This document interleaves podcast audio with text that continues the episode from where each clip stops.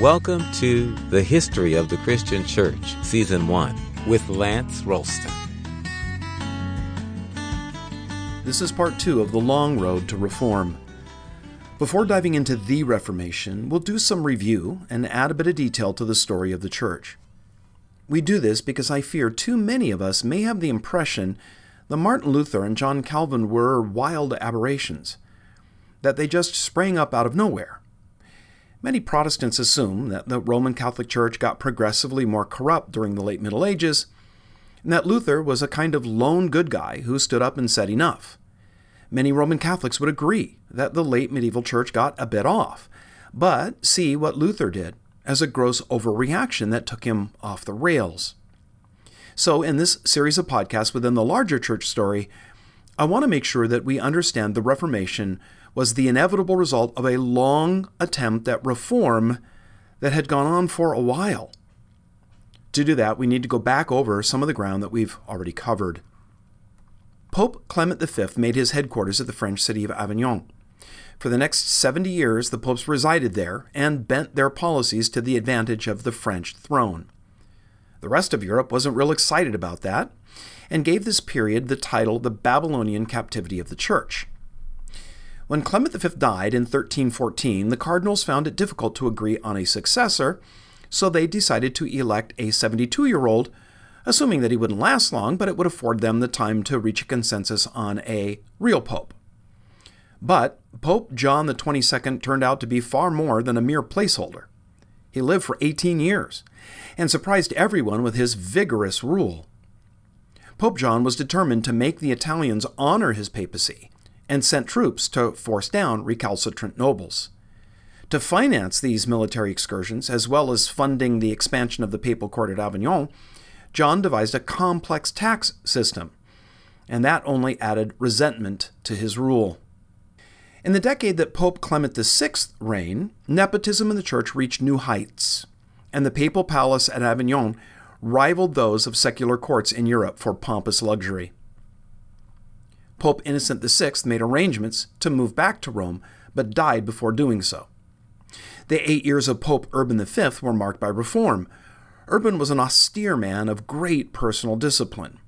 He simplified the light of the papal court and removed from office anyone who wouldn't abide by his reforms. In 1365, he returned to Rome to the acclaim of the people. But his policies weren't pro Italian enough, and loyalty to him quickly eroded. When his rule was defied by large groups, he ended up moving back to Avignon. When Urban V died in 1370, Gregory XI was elected. Gregory's uncle was Pope Clement VI, who had made him a cardinal at the age of 17. It's that nepotism thing that I mentioned a moment ago. This Gregory is the pope that St. Catherine of Siena urged to return to Rome, something that we talked about in an earlier episode. On January 17th of 1377, amid great rejoicing, Gregory entered Rome. The Babylonian captivity of the church was over, and most assumed that things would return to normal. It was not to be. The great papal schism is just around the corner. The Avignon papacies engaged in numerous intrigues and conducted military forays into various regions of Europe that had to be funded. And so the popes had come up with ingenious ways to raise revenue that furthered corruption. When an ecclesiastical position was vacant, its income was sent instead to Avignon. And so the popes rather preferred that these positions weren't filled, and churches went without bishops. When the position was filled, it was auctioned off to the highest bidder in a return to the practice of simony that Pope Gregory VII had worked so hard to end. Since these ecclesiastical offices were a source of income, some men managed to secure several of them. But being that they could only be in one place at a time, they served as absentee landlords in their other parishes. Added to this simony and absenteeism, the nepotism that marked the Avignon papacy was so bad that by the end of the Babylonian captivity of the church, there was a widespread sense of a need for radical reform of the church. And since it was the papacy itself that needed reform, the voices calling for it increasingly understood that reform would need to come from someone other than the Pope. While I'd love to dive into the story of the Great Papal Schism, I don't think that it would make for very good podcast material. We've already given a decent summary of it in previous episodes. Any more would devolve into a long list of names that would become a jumble. The intrigues that went on during this time are rich and complex and would make for a great TV miniseries. But we're going to pass over it now and just say that the emergence of two and then three popes, all claiming to be Peter's rightful heir, is one of the more obvious evidences that things had gone horribly awry in the leadership of the Western Church. It became clear to everyone that reform was needed, and in fact, many voices called for it. During the Great Schism, the conciliar movement wanted to reform the structure of the church while leaving its doctrines alone. Others, like John Wycliffe, who we recently looked at, and Jan Hus, that we have yet to look at, concluded that it wasn't just the structure of the church that needed reform, so did its doctrine. As a backdrop to all of this were the frequent popular movements, especially among the poor, who saw the Mongol threat to the east, the Hundred Years' War, and the devastation of the plague as harbingers of the end times and potential judgments of God on a corrupt state and church. The conciliar movement arose to deal with the Great Schism. Church leaders realized that the history of the church had been dramatically shaped by its councils. It was those councils that had kept it on the rails at times that it was being threatened with derailing. It began all the way back in the 4th century when Constantine called the First Council at Nicaea. Other crises were solved by similar councils over the centuries.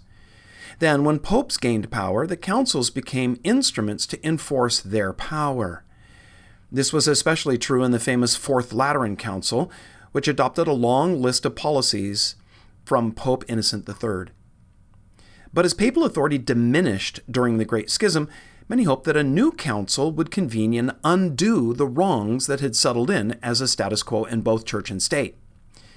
As this theory grew, advocates said that such a council held more authority than the Pope because it would represent the whole church and not the partisan interests of one.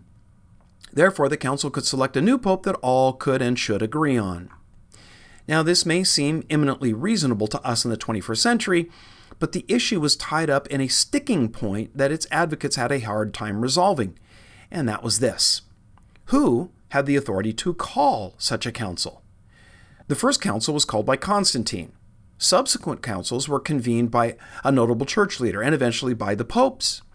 And the findings of a council had to be officially endorsed by the pope or they weren't valid. This problem was solved in 1409 when cardinals on both sides of the Great Schism agreed to a great council in Pisa. And they all lived happily ever after. Well, you know enough of the history of this period to know that's not how the story goes. On the contrary, each of the rival popes called his own council to preempt the one at Pisa. You got to wonder who would consent to such silliness to be on one of those councils. Wouldn't you get an invitation and say, Ah, thanks, I'm so honored, but I have to decline. I need to uh, visit my dying uncle in Tuscany. It seems this was, in fact, what some of them did because both papal councils failed. So the rival popes retreated to strongholds to await the outcome of the Pisan Council. It had the support of both colleges of cardinals and most of Europe. Rather than saying one of the two papal claimants was right, the council declared both unworthy and deposed them. The council then renewed opposition to simony and several other ecclesiastical ills and elected Alexander V as the new pope. Convinced they'd ended the schism, the council adjourned. Now, you ready for some fun? Here we go. All of this illustrates just how badly the church needed reformation. Though the Pisan Council deposed the rival popes and installed Alexander, they refused to step down and had enough support to retain their positions, in title at least. So now there were three popes. Then, months after being elected, Alexander died, and the cardinals appointed John the 23rd. Turmoil saw John flee to the German Emperor Sigismund, who was himself in a tussle with two claimants to the throne, each supporting a different pope. Sigismund called another council to put an end to the now three way schism. John assumed that this new council would endorse his papacy and agreed with Sigismund to call it in 1414 at Constance. The council realized that John was not the reformer they needed and deposed him. He fled but was captured and returned to Constance, where he agreed to resign. Worried that he'd flee again and set up somewhere else, he was consigned to prison for the rest of his life. Then the Roman Pope, Gregory XII, resigned as he'd promised if his rivals did likewise. The Constance Council passed some rules for Reformation and began the process of picking a new pope, which resulted in the election of Martin V. Benedict XIII, last of the Avignon popes, took refuge on the coast of Spain, where he continued his claim as pope, but by now no one was listening. When he died in 1423, no successor was elected. Those who gathered at Constance hoped to rid the church of heresy and corruption, so they condemned Jan Hus, a guy that they should have embraced as a fellow reformer. Then they fumbled when it came to ridding the Church of Simony and absenteeism, simply because so many in the church's hierarchy had attained their position that way. It issued some decrees and made provision for future councils that would meet regionally to address local issues. The next council, called by Martin V, was agreed at Constance, gathered at Pavia in 1423, but then moved to Siena due to the plague. Attendance was thin, and not much was done. As 1430 and the next council drew near, Pope Martin was inclined to skip it. Advisers informed him that the urge for conciliarism was still strong, and if he failed to convene it, it might provoke a new crisis. And so the council met at Basel, during which Martin died. The council picked Eugene IV as his successor, and as soon as he was elected, Eugene adjourned the council, but they refused and considered deposing him. Under threat by Emperor Sigismund, Eugene withdrew the decree of adjournment. Up to this point, the Basel Council had gone virtually unnoticed by Europe, but now all eyes were on it. A council seemed to have gained power over a pope. Some said the council ought to stay convened and rule the church directly. It was then that an urgent request for help came from Constantinople that was being severely threatened by the Turks. But the Byzantine emperor and patriarch said that they were willing to rejoin the Western Church and take part in the council if it would move to a city closer to Constantinople. Eugene saw this as a way to regain some of his mojo and move the council to Ferrara in northeast Italy. Most of the council refused to relocate, but some, in hopes of ending the long rift between East and West, went to the council at Ferrara. And so it was that the conciliar movement, which had come into being as a response to the schism, was itself schizized. Yeah, I know that's not a word. There were now two councils and one pope.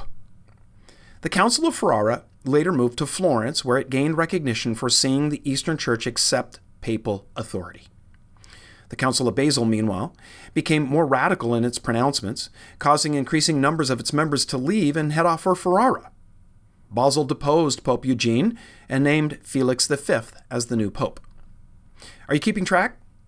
There are now two councils and two popes. The conciliar movement, conceived as a way to end the schism, resurrected it. But the truth is, the council in Basel had dwindled down to such a small number that people were again paying little attention to it. Then they moved to Lausanne and eventually disbanded when they realized that they were irrelevant to church life. Felix V gave up his claim to the papacy. While it seemed for a while that conciliarism would be a standing feature of church life, in the end, the popes won. Any future councils would be at their discretion. Thanks for joining us at Communio Sanctorum. We really appreciate your listening and subscribing. Listeners are invited to like the Communio Sanctorum Facebook page and to write a review in the iTunes Store. For both Facebook and iTunes, search for History of the Christian Church. Looking forward to joining you next time.